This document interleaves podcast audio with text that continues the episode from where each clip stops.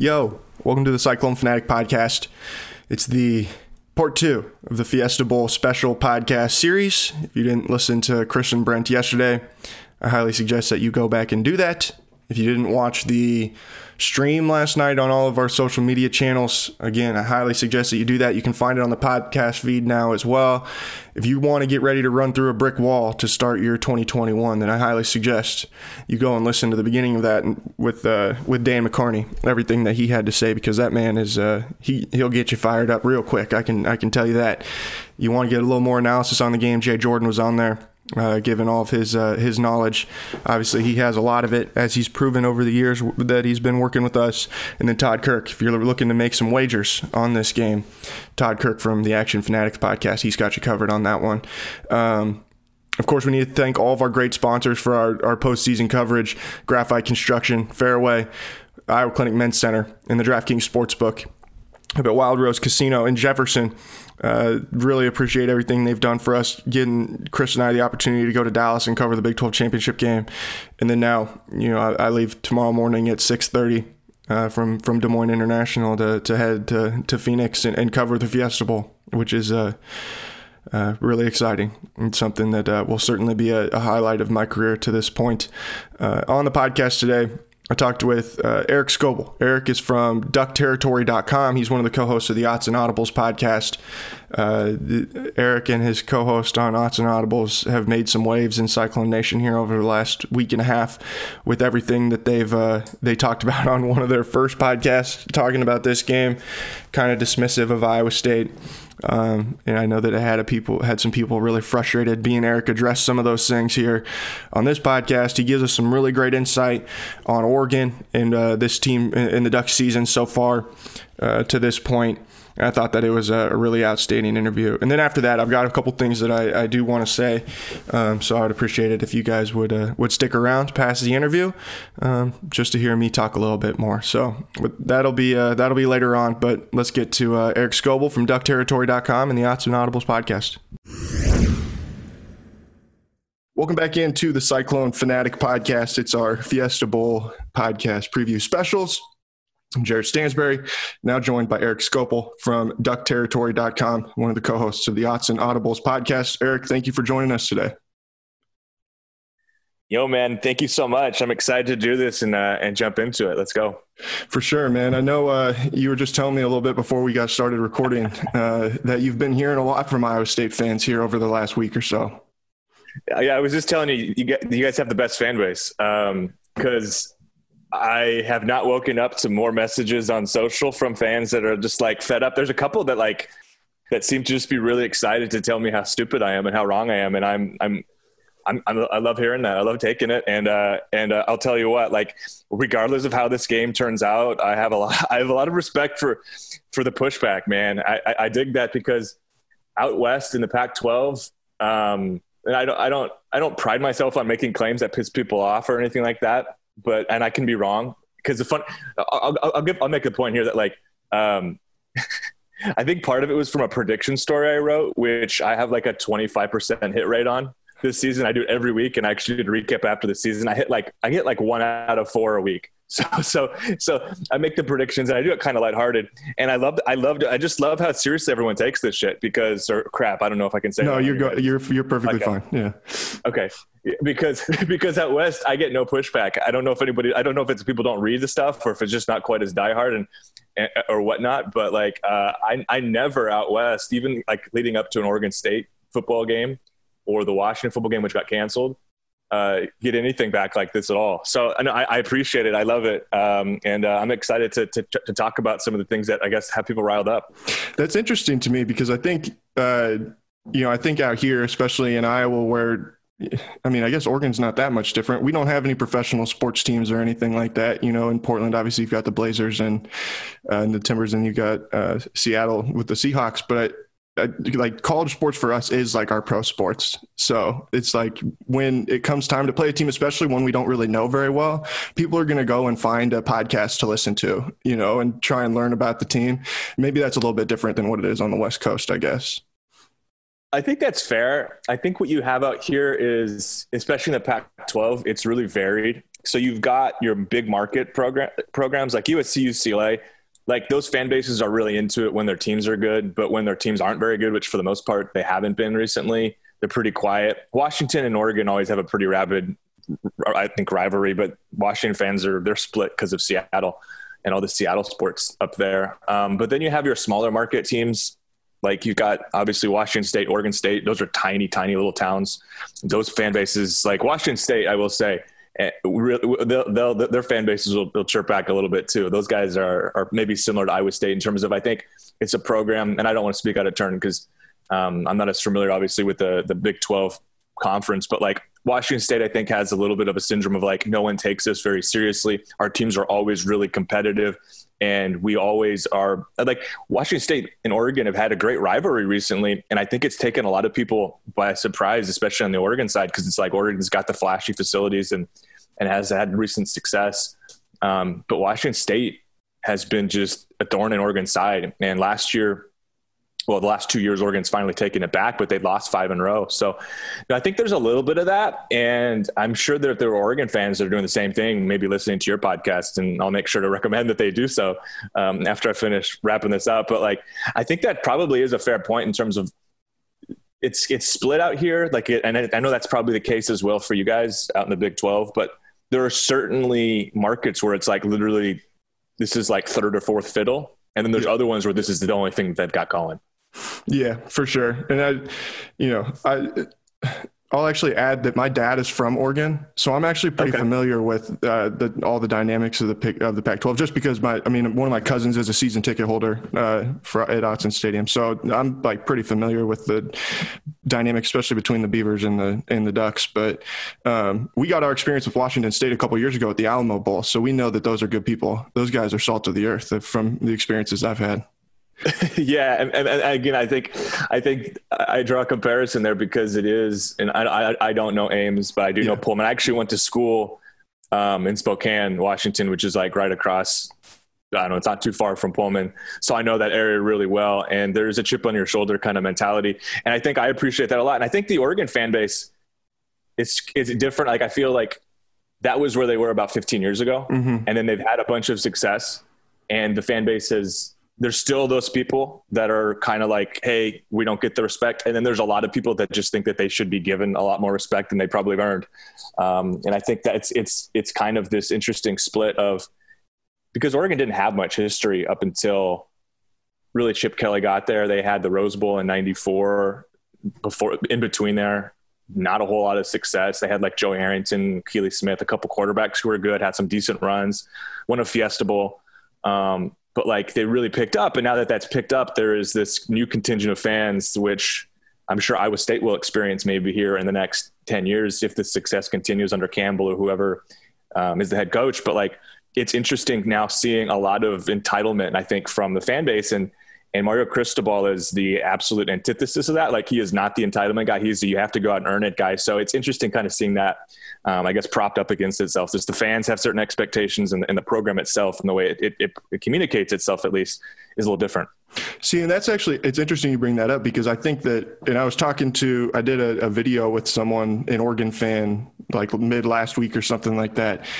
And I, he kind of drew a comparison with Oregon's 2007 team um, to Iowa State because of the the makeup of that team, where it was not a ton of guys yeah. who were, you know, overly highly touted, but they just had earned what they got, and they had really worked hard to get in the position. Obviously, that they did. I mean, a guy like Dennis Dixon, who was would have won the Heisman Trophy, and um, you know, was such a that that was such a good team until he got hurt. But uh, you know, where they they weren't this flashy kind of uh, what what you think of Oregon being, you know, in like 2014, I suppose. They were still kind of on the come up, and he said that that's he he kind of saw that in Iowa State, and once he said that, I was like, yeah, I guess I could kind of see that, you know, because that's maybe when you would pinpoint being the start of Oregon's really good run, but um, no, uh, I, I we'll jump in right to the what you some of the stuff you guys brought on the, on the podcast. Uh, the team talent the team talent rankings, uh, the two four seven team talent rankings.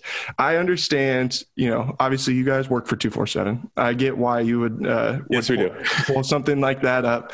Uh, Oregon is twelfth in those rankings. Iowa State is fifty seventh. I also want to note that Iowa State has already played and beat the fifth and the ninth team in those rankings.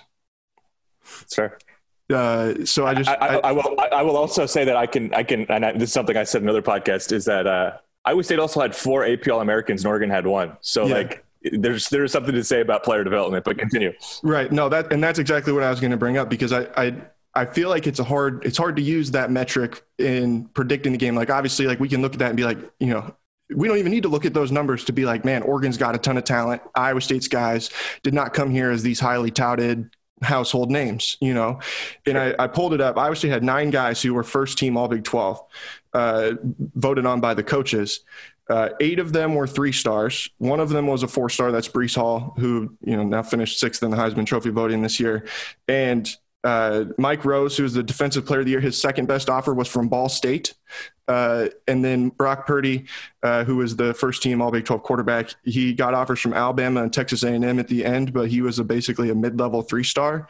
So it's like it's one of those things where can't Iowa State on some level get some credit for evaluation, maybe in uh, you know, in spite of what the rating services might say, I guess would be an argument against uh, against that, I suppose. totally reasonable, 100% reasonable. Can't counter that really in terms of like the, the success Iowa State has had. And I think, I think it's a blanket statement. It's probably lazy on my part and Matt's part. I don't even remember who brought that up or what exactly the context was. You might remember. Um, but I do remember defending the fact that Iowa State has had at least more All Americans, more All Conference mm-hmm. players. Or you know, it's funny that Oregon wins the conference two years in a row and doesn't have the the conference's top offensive or defensive player.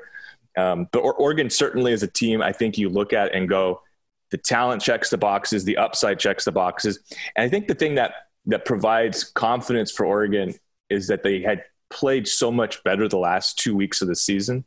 Um, but this hasn't exactly we could, we could definitely talk about this hasn't exactly been an oregon team that has been really playing well all year. Mm-hmm. and i know iowa state i look at the results and it's like they haven't really had a dud um, besides the opener. And and i think i think that one's a misnomer too. And i think you know i'll be honest. So like the first podcast i think we did was very dismissive of iowa state.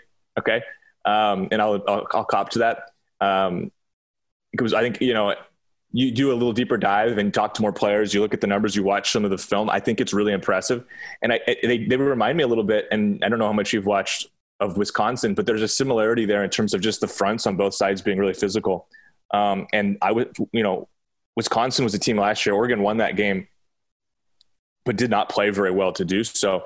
And I kind of think, and uh, we can jump into a lot more of like how we see this game going um, down the line here, but like I kind of think this is a matchup with Oregon that has the potential to go one of two ways, where either it is Iowa State muddies the waters because they are so much more physical up front than what Oregon's used to facing. And Oregon, we should note, um, that has prided itself under Mario Cristobal on being really good at the line of scrimmage, which is, I think, probably a, a, little bit against what like the national perception is of like this is a flashy program, blah blah blah. All the athletes, Oregon has that, but they really do win at the line of scrimmage. So their their heart is going to be tested but I also think like there's a chance if Oregon puts it all together, and this is what I was getting on the podcast, but take you for saying this, where like Oregon does have the athletes at least to maybe create some separation. Um, and, and I also think I'll be very curious to see from an Oregon perspective of what they get at quarterback.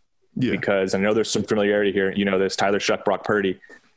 Tyler's not playing well. And if Tyler Shough plays the way he played the last two games, this could get ugly the other way. Um, if he plays like he played the first four games this season, when everybody was like, maybe he's one of the best quarterbacks nationally, then Oregon has a chance, I think, to create separation. So I, I think there's a couple of areas that like this one really comes down to. And I appreciate the pushback because I think you're, I think you're right on that. And I, uh, and I'll, I'll admit and cop to being like, probably shouldn't have recorded a podcast and been dismissive of the opponent before doing a deep dive. it's okay. I've uh, it, it, I've been there. I was telling uh, one of the guys that I do a podcast with. He played at, at Iowa State. He brought it up to me um, the other day, and I was like, I was like, man, because I, I had listened to it, and I, I said, man, I sat there and I was like, these are some guys bullshitting and you can't bullshit a bunch of bullshitters. And I was like, me and you are some bullshitters. We're professionals, dude. And I was like, I'm sitting here and I was like, that, I was like, that was, uh, that, that was tough from, uh, from an Iowa State perspective. But, uh, yeah, I think the thing when, to us that when we've really been looking at Oregon is, is the inconsistency of the team, you know, and, uh, obviously you brought it up with Iowa State, like the, the Louisiana thing, we're always going to get that thrown, you know, always going to get that thrown back at us. And and I've been doing tons of interviews all over the place where that's always one of the first questions that gets asked, and it's like that's a completely different team uh, than from what it was, or it is a different team now than what it was, you know, in early September when Iowa State started its season, uh, you know, and when you look at Oregon, I mean, what has been the cause of the inconsistency? Do you think? Do you think it's youth? Is it, um, you know, some guys just maybe getting rattled in confidence, or, or where do you think that has kind of come into play? Because it's been on both sides of the ball at different times, obviously. 100%. 100%. No, um, you bring up the two places I would point to. First is the youth. Um, I think it's 65 out of 85 scholarship players are, are either freshmen or sophomores, and that includes redshirts. So players that have been in the program one to three years. Um, it is a really young team. Uh, it's a team that defensively and offensively too had a lot of opt outs right before the season started. Um, Penei Sewell undoubtedly is going to be a top five NFL draft choice. He was supposed to be the, the cornerstone on the offensive line at left tackle. He not to play this season. Oregon now replaces all five starters in the offensive line, and that group has been like maybe the most puzzling group because they started the season and looked really really good. And they do this weird thing where they actually play a six man rotation. They they I tracked it. It's really interesting. They they rotate every two possessions they rotate like their left tackle right tackle right guard left guard and they just move everybody around and then they insert different players. So it's this weird thing and it was really effective early. And I don't know if if it was something where opponents kind of picked up on it and then went hey that's that maybe we can just do this or this or that with it. But um they went from being, I thought, a strength early on in the season to like really being pretty not playing very well throughout the final portion of the season. Um, so the youth part there, and it is a younger group, is certainly part of it. And then I do think like specifically Tyler Shough, really think his confidence is rattled. Like there's something going on between the ears there, and Oregon fans and, and Oregon's hope, I think, is that he figures it out. Because, like I said, you go look at the numbers, like it's one of those things. If you go just look at his stats in a vacuum and you haven't watched the games, you're like, okay, this dude's numbers are really impressive. And if you pull up the stats and compare them, even the last two games as opposed to the first four, it's not quite as big of a disparity, I think, as you'd think. But like, you go and look at the, if you go watch the games, it's like something shifted there. And I don't know if, I think it happened, I would say in Corvallis in the second half there, he throws two really bad picks. And ever since then, it's just been like it's a completely different guy. And he's a you know he's a first year starter replacing Justin Herbert, somebody that all offseason there were a ton of you know expectations being built up, a ton of hype being built up. Um, everybody inside the program, outside the program, on the record, off the record was like this guy's going to be something really special. And you saw it the first couple of games. The first two games, he became the first quarterback since Marcus Mariota um, to have 250 yards passing and 80 yards rushing from an Oregon perspective. And it was like, okay, this guy's the dual threat. He's the real deal. This is going to be something special. And it just hasn't really materialized the last couple games. And so, like, I think the hope from an Oregon perspective is that he gets that sorted out. Some of the youth on the offensive line gets sorted out. Defensively, it's been a thing where, you know, I do game grades after every game and I gave the defense way way worse grades. Like they were getting like barely passing grades to failing grades the first four weeks, and then the last two weeks, it's like suddenly they're playing like A level football. Um, and this was a defense that was expected coming in to be like top notch. Um, last year's defense was, I think you can make an argument, maybe the best defense Oregon's had this century, maybe ever, based upon the stats, based upon the players they had, based upon um, just a talent perspective. They lost a decent amount. Three of them were opt outs. Jevon Holland, Thomas Graham, Brady Breeze were all going to be starters in the secondary. They're, they all opted out before the season left uh, began. And that group's been shaky all season, but you finally started to see it. Like I, I, the uh, the USC game, I think was really encouraging both on defensively from a pass perspective and a rush perspective. Like I looked at and went, okay, USC doesn't run the ball very effectively, but they tried, and Oregon held them to I think below two yards per carry and then in the and through the air, the thing that was really impressive was just the way they tightened things up on the outside. Like USC has incredible wide receiver talent. Like you can say what you want about that program right now because they're kind of in no man's land in my perspective. I know they're five and zero oh this year, but like they're not. They're both not competing for a national championship, which is the expectation there, and then like also not dominating the Pac-12 like they should be. Like that five and zero oh record was a little misleading, given some of the losses or some of the close ones they had. But their receiving talent is like ridiculous And Oregon secondary, I thought played really, really well there. And the other part was they finally got Kayvon Thibodeaux and the pass rush going. And he, to me, defensively is the X factor. And I don't think he's played poorly this year, but there are certainly times where you go, he hasn't been quite as impactful as you'd expected. Yeah, and that he's actually an interesting player because anyone who turns on a game and you watch them play, you see how good he is. I mean, he jumps off yeah. to you immediately, but then you look at the statistics and they're nowhere near what you would really expect them to be just based on I mean like if you have eyes you can see how good the guy is at playing football you know and then I I I'm not exactly sure I don't have the stats pulled up in front of me but I, I looked at him and I was like man I would think he'd have what he's got three sacks this season or something like that I want yeah. to say all, all, all, in the, all in the last three games he didn't have yeah, the first it, three and that was what in you know you sit there and you're like man for as good as that guy is as a pass rusher i mean i remember how disruptive he was against wisconsin last year. And you just are you're like you would think that he'd have more sacks than that i guess. But uh, it the game to me that when i've looked at oregon that is the most baffling is that oregon state game. Because i think that it was yep. a convergence of where you had kind of you know you had seen where the offense had played really well the defense had played poorly and then like it kind of started to cross there. Obviously the defense like after started playing well but like right in the middle of that game you really saw where it came together and it was like they were both playing poorly at the same time. And yeah. you allowed Jermar Jefferson to have whatever it was 225 yards I think rushing and three touchdowns. And uh, it what has changed for the defense in the last two games then um, from from that point? Have they just done a better job of stopping the run? And, and, is that them doing something, or is it the fact that they're playing teams that have not really ran the ball well the entire season? Because I, I know USC has not ran the ball very well throughout the entire year. Yeah, I think it's both. I think like stylistically, USC is an offense that is predicated on throwing the football. Um, they tried to run it on Oregon. I, I can't remember. I don't have the, ta- the stats in front of me. I think they ran it like 27 times or something like that, and that includes sacks, so 25. Yeah, they averaged like 1.7 yards a carry. I think 1.7 yards a carry. Yeah, I want to say something like that. And then Cal, Cal actually has, Cal actually has a pretty good running game like or at least has the talent to be good. And like Cal was a team this year where everybody they were kind of the dark horse or at least kind of the other favorite with Oregon in the North, and they just didn't materialize. You can point to COVID. They had a really they have different regulations down in California where it was really difficult for them to practice. They missed their first game because of COVID. They had some players in and out of the lineup.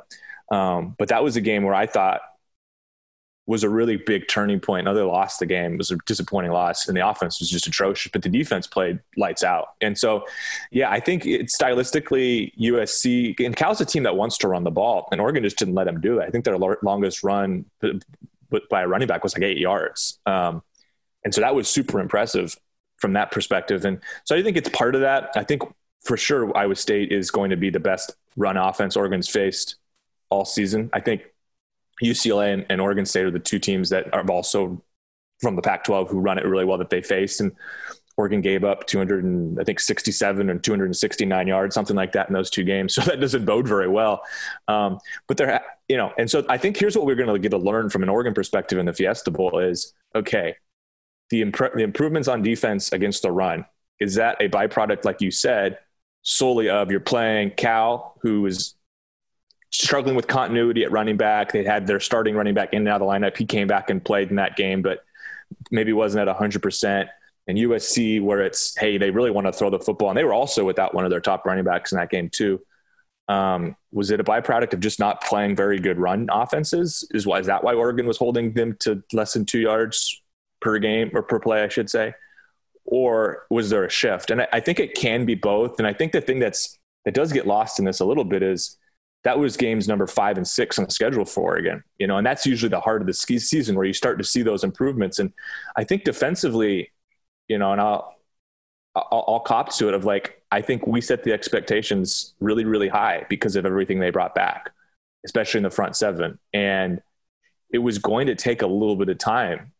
And typically you have a couple of kind of warm up games to get through a couple of easy games to get through, and Oregon didn't have that. And the defense got exposed. I thought they tackled really poorly in space. Like it was really, really bad in space, especially the first three games. Uh, uh, you know, and, and maybe four. I'll include the Oregon State game of just like guys whiffing in space, guys that have been good tacklers in the past, just not making plays. And we've seen improvements there. And again, I think this is like this is this is what the game could come down to is is is Oregon for real up front now because of what we've seen the last two weeks? Or have they just played offenses that aren't very good against the run? And I think Iowa State's really going to challenge that, and we're going to see what that we'll see what that notion is, and that's going to be, to me, honestly, where this game is determined at the line of scrimmage. And I know that's like most most games you can say that, but that's what I look at. Yeah, absolutely. I I would definitely agree with that, and I think that's on both sides of the ball as well. Yeah. Uh, the other thing that about Iowa State's offense that I'm interested to know just you know how Oregon will handle it, and it, has been something that the the guys have talked a lot about, or talked a lot about yesterday during their uh, media availabilities. Both Coach Cristobal and Coach Avalos did as well. Was the tight ends, and you know I don't think that you, Oregon sees many teams in the Pac-12 that are going to use the three tight end sets in the way that Iowa State does. Um, and Iowa State is a, a team that you know when they really get clicking, the reason that they get clicking is because they can have they can have one wide receiver on the field and have those three tight ends and you know go hurry up or go with some tempo offensively and never substitute and just shift those wide those tight ends and basically play them as receivers as well. And that's where it's you know that's for every team that Iowa State has played. How well can they handle those those guys? And um, you know when they're able to not handle them well, like what Texas was, you know, in the past game, then those guys can go for 150 yards receiving, like what they did in that game, I think. But then, you know, if you try and put so much attention to stopping them from catching passes, then all of a sudden they can gash you in the run game with what Breece Hall is able to do. So that's where I think, you know, a team that just doesn't see that very often, I, I'm interested to, you know, see how Oregon can counter that. I think the team that Oregon plays year in and year out in the Pac 12 that is closest to that Stanford um, and you'll see Stanford play two to three tight ends, and they got away from that this year. And I think part of that was, and so Oregon really has, Oregon really hasn't seen that this year. I'll, I'll say that. Part of that was Stanford has, for the first time ever, actually really good receiving talent, like at wide receiver, mm-hmm. and I think kind of a lack of tight end talent. Which, like you look at the NFL rosters, like I, I feel like almost every team has a Stanford tight end, whether he starts or he's off or he's coming off the bench. Um, and so they certainly are familiar with that. And in the past, the tight ends have been that, that's been a tough matchup for Oregon. Um, you know, regardless of if it's Andy Avalos, defensive coordinator, Jim Leavitt. I don't even want to talk about some of the coordinators Oregon had in some down years there because it got real ugly under Brady Hoke. Um, but but um, but there was certainly some success, and Brady Hoke, anywhere he's gone, I think people probably have a similar reaction. Um, but like, no, I think that's going to be really interesting um, from a matchup perspective. Oregon does play a base defense which has a nickel defensive back slash linebacker kind of position, a hybrid kind of role. Um, Jamal Hill plays that position this year. Last year it was Jevon Holland. He was one of the players that opted out. He's probably going to be a, a day two draft pick. But Jamal Hill was fantastic in the Pac-12 championship game at two picks. Um, he's big, he's physical. He's only a sophomore though, and so there is an experience factor there. Um, and then in terms of who else is going to be matching up out there, I think that's the thing where it gets interesting because like you've got a Noah Sewell, who's a big time recruit, but the dude's like 265 pounds and is really impressive when he's running straight head. But I don't think in coverage he's something that's that he's been very impressive. Um, Isaac Slade-Matautia is probably your best overall linebacker. He's a junior that's going to be a, a, big matchup probably with him. And I would assume they'll put Kolar on him or they'll maybe just play a lot of zone. That's something I've seen this year a little bit more than in the past too from Oregon is I think more zone. Um, you know, I think last year because they had a little bit more talent, a little more experience at corner, um, they played a little bit more man. Um, I'll be really interested to see how they defend that. And then you're right. The flip side of like when those guys don't go out for passes and that they just go big, how does Oregon adapt to that? Um, we might see Oregon play a little bit more four down linemen. We, we, we typically they're playing kind of like a weird three. I would say it's almost like a three four, but it's kind of also like a four three at times because they mm-hmm. play this stud linebacker defensive end. It's like a standing extension of the defensive line. That's that position is going to be, I think, crucial. Like, do they keep that guy in the field, or do they just put a more traditional hand, you know, hand in the ground guy when when Iowa State does go bigger. Um, and I think those matchups are going to be crucial. And I, will be really curious to see what Andy Avalos has planned because I, I, think we've seen them have success with a Cal offense, which is pretty much a pro style offense, and then against a USC offense, which is spread it out, you know, run the ball up, throw the ball up and down the field.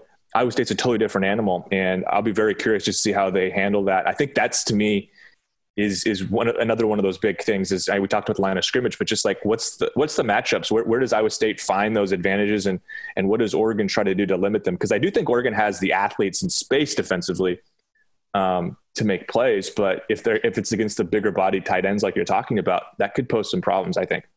Yeah, for sure. I, one of the things that really impressed me though about Oregon's defense is the length that they've got in the secondary. I mean, all of their guys, it seems like are long. Well, obviously, they're really rangy. They can run. They can really, really run, and uh, it that's kind of you know different from what Iowa State maybe sees in the Big Twelve. I think uh, someone that works for us pulled it up and or had did the math and it was like Iowa State's average pass catcher was like six four or six five or something like that. And then Oklahoma, when they played them in the Big 12 title game, their average defensive back was five ten. And it was like one of those things where it was just this huge dichotomy. Like I think Oregon maybe with the length that they've got, it's a little bit closer, but um, that was just that, that's something that I just think that that matchup is going to be really interesting to watch. Um, all right, I want to flip it over to the other side of the ball.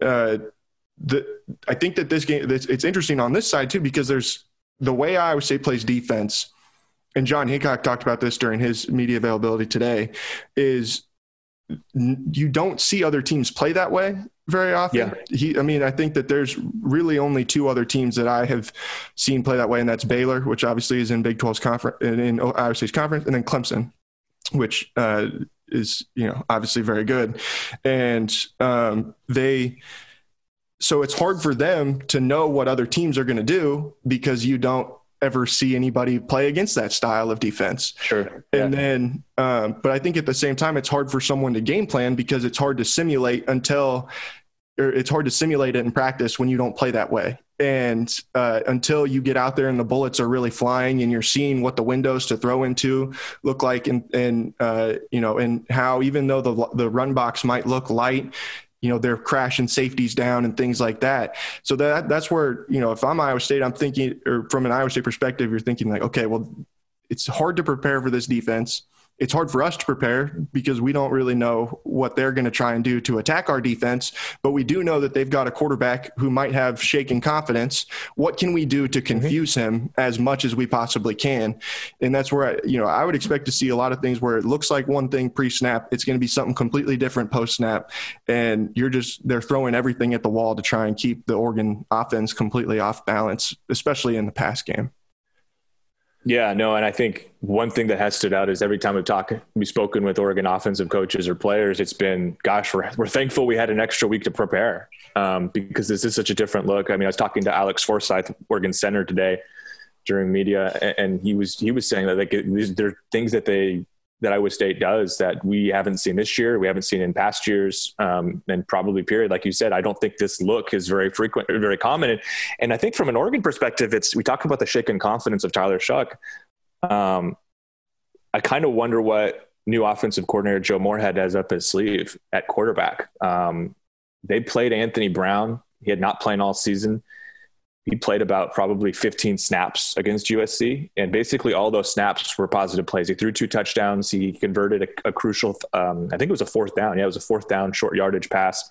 He um, had a couple nice runs as well. Will they utilize him? Is it, it, it, could he even play significantly more snaps than that against Iowa State? Is that is that the right move? Um, and I also think what we've seen this year from an Oregon offense is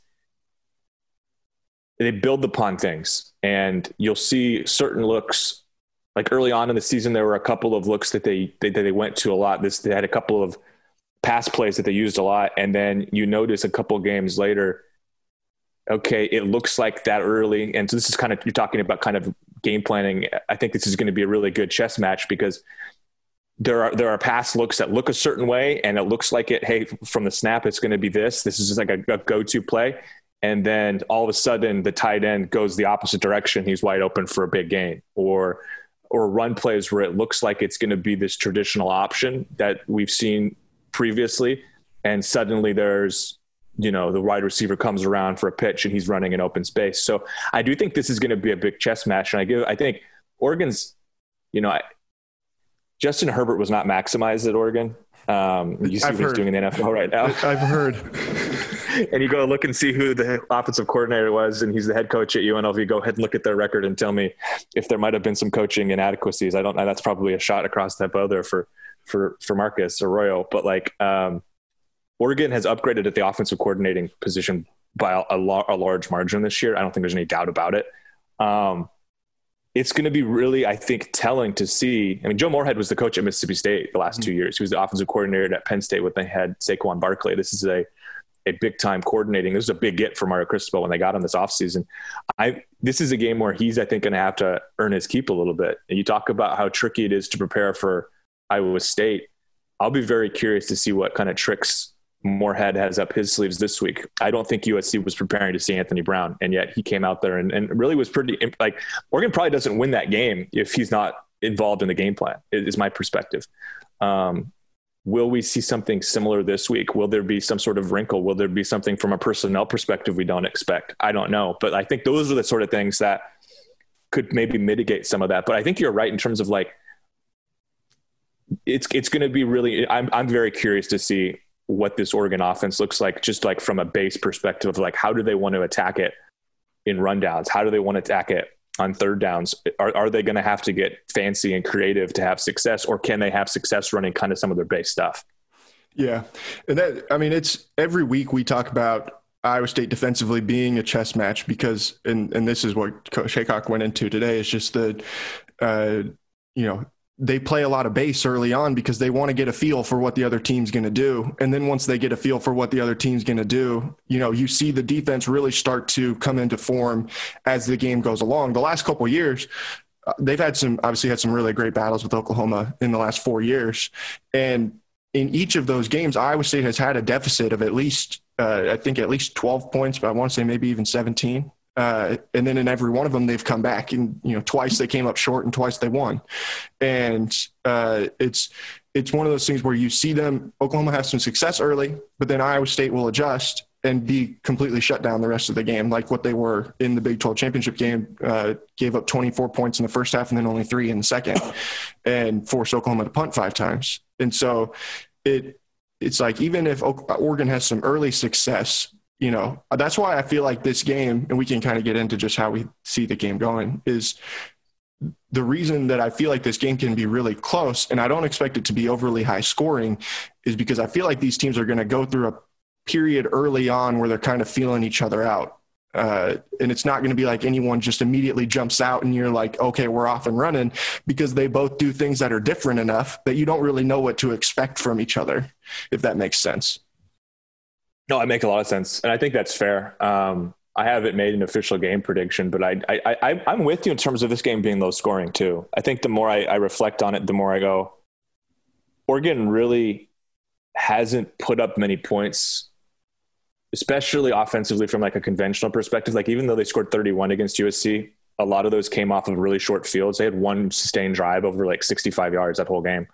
Um, like I, am not, and Iowa State's defense is better than USC's defense. I'm not expecting this to be a game where either team like moves it up and down the field at will, yeah. and you're just like, holy cow! Like I, am guessing this game is going to be won in the high 20s, low 30s. Is my is, was where I would land on that, and I and I think I really do think it's going to be a game that's probably played really close for the second half. I mean, I, I and if there is separation, and maybe it happens in the fourth quarter where one side just kind of wears the other out. Um, and I know that's something that that's kind of how both teams pride themselves is is by kind of wearing the other team out late. And Oregon did that early on in the season, hasn't been able to do it since, and has kind of either had to play catch up or or just kind of hang on. Um, the last couple of games they've won, um, and then conversely, the games they've lost, it's been in part because they just can't do enough offensively late. And against Oregon State, like they they had a drive there. If they would have picked up one first down, maybe two, that game's over they can't even gain a couple yards. They have to punt. Oregon State ends up coming down and, and get and the, putting the game away with a touchdown um, in the closing seconds. Um, I think this is going to be a close game, dude. I do. Um, I know, and I, I know. I know we suggested blowout on the original podcast that Matt and I did right after the the the the, the, the um, I guess the pairing was announced. Um, the more Iowa State I've indulged in myself in and kind of ingested over the last ten days, that feels really far fetched that Oregon's going to win this game.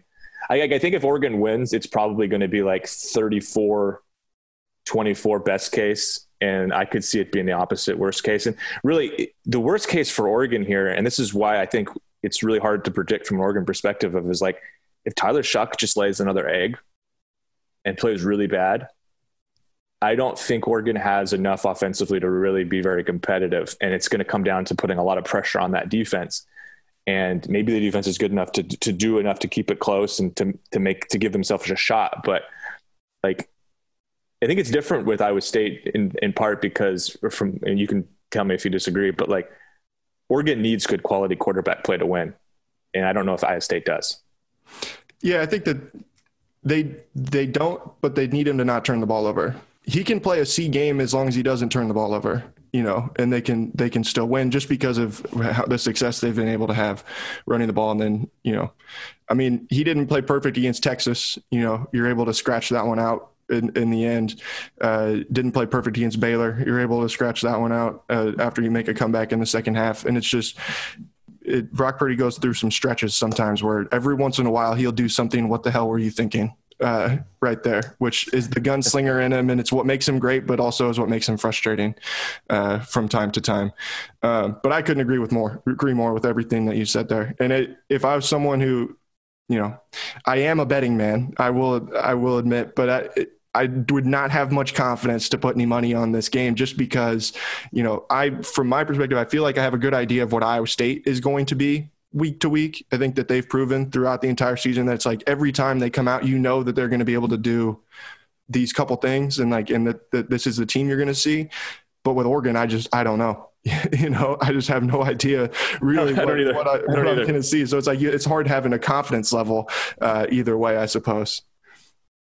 No, I'm uh, like, yeah, I am exactly the same place. And I cover this team. I've watched every game. I've been in person at all the games I've been allowed to go to, um, which most years would be every single game, but this year is different with travel restrictions. Um, and I have zero idea of what they're going to be exactly. I predicted that they'd beat USC in a pretty similar manner to what they won that game.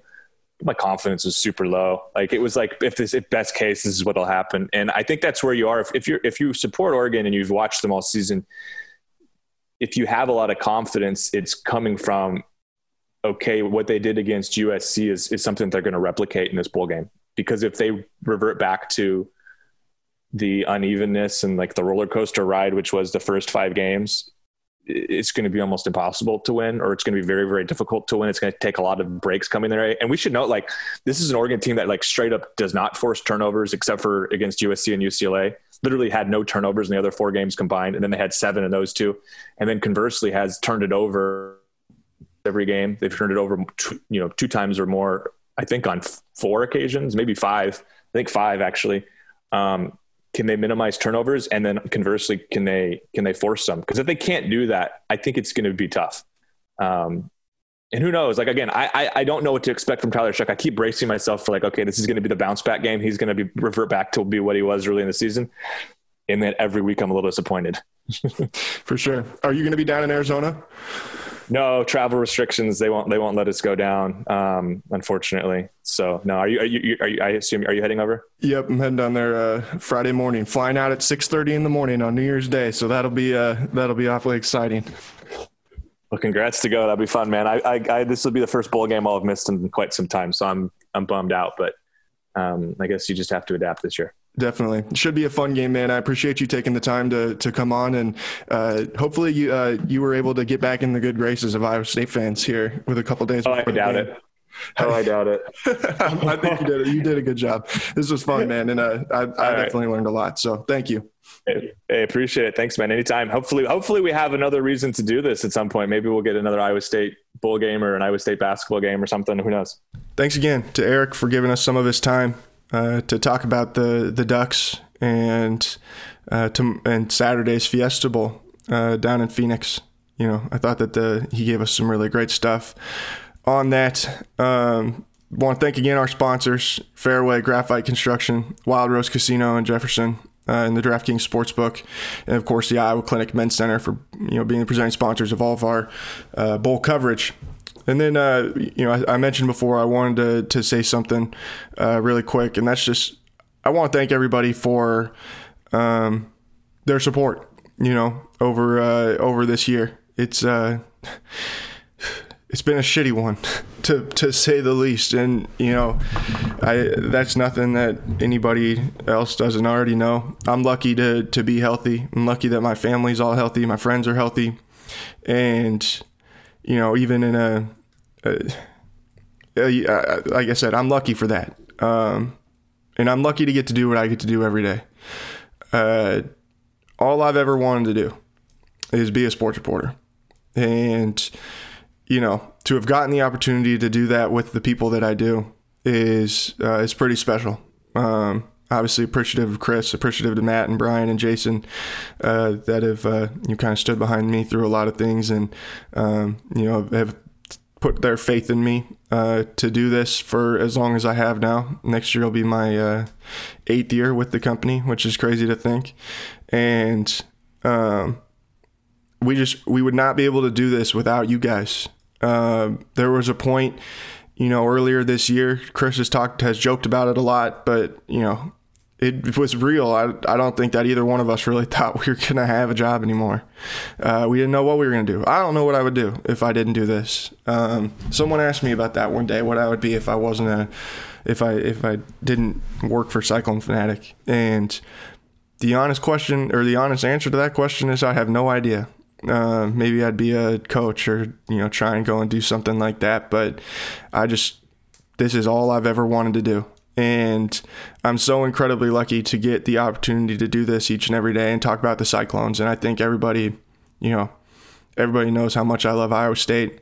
Uh, Iowa State changed my life. And for a lot of different reasons. But the big one that has been the longest lasting is getting to do this and doing this for CycloneFanatic.com. And the only reason that I get to do it is because of the people that click on our website, because of the people like you who listen to our podcast, the, the subscribers to our podcast, our patrons on uh, you know on Patreon, and um, you know the people that stand behind us and support us in everything that we do. And um, we're really lucky to have such a loyal group of people that have our backs. Um, we hope that we make you proud. You know, we work really hard every day to try and give you guys the best coverage of the Cyclones that we possibly can. Um, I think that we've got a really great team right now. I, am really happy with the people that we've got in the positions that they that they're in. I think that we've got everybody that's kind of in their, you know, kind of in their comfort zones of filling some strengths or, or you know, fulfilling their strengths and, um, you know, being the best versions of themselves in, in their job. And I'm really appreciative of them. Um, I'm appreciative of, of Chris and everything that he does to uh, keep this place going and keep the lights on every day. And um, I just, I, I'm really, really lucky to get to be the managing editor of this website.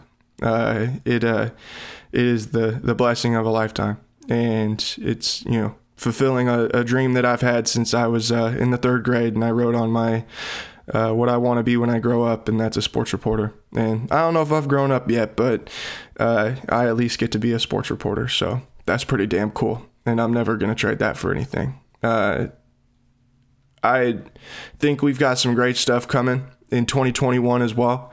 I'm really excited about you know some of the plans that we've got in the works, um, and I think that you know you guys uh, hopefully will stick with us and keep rocking with us and I think that you will uh, you will be glad that you do. You're you glad you you did in the long run.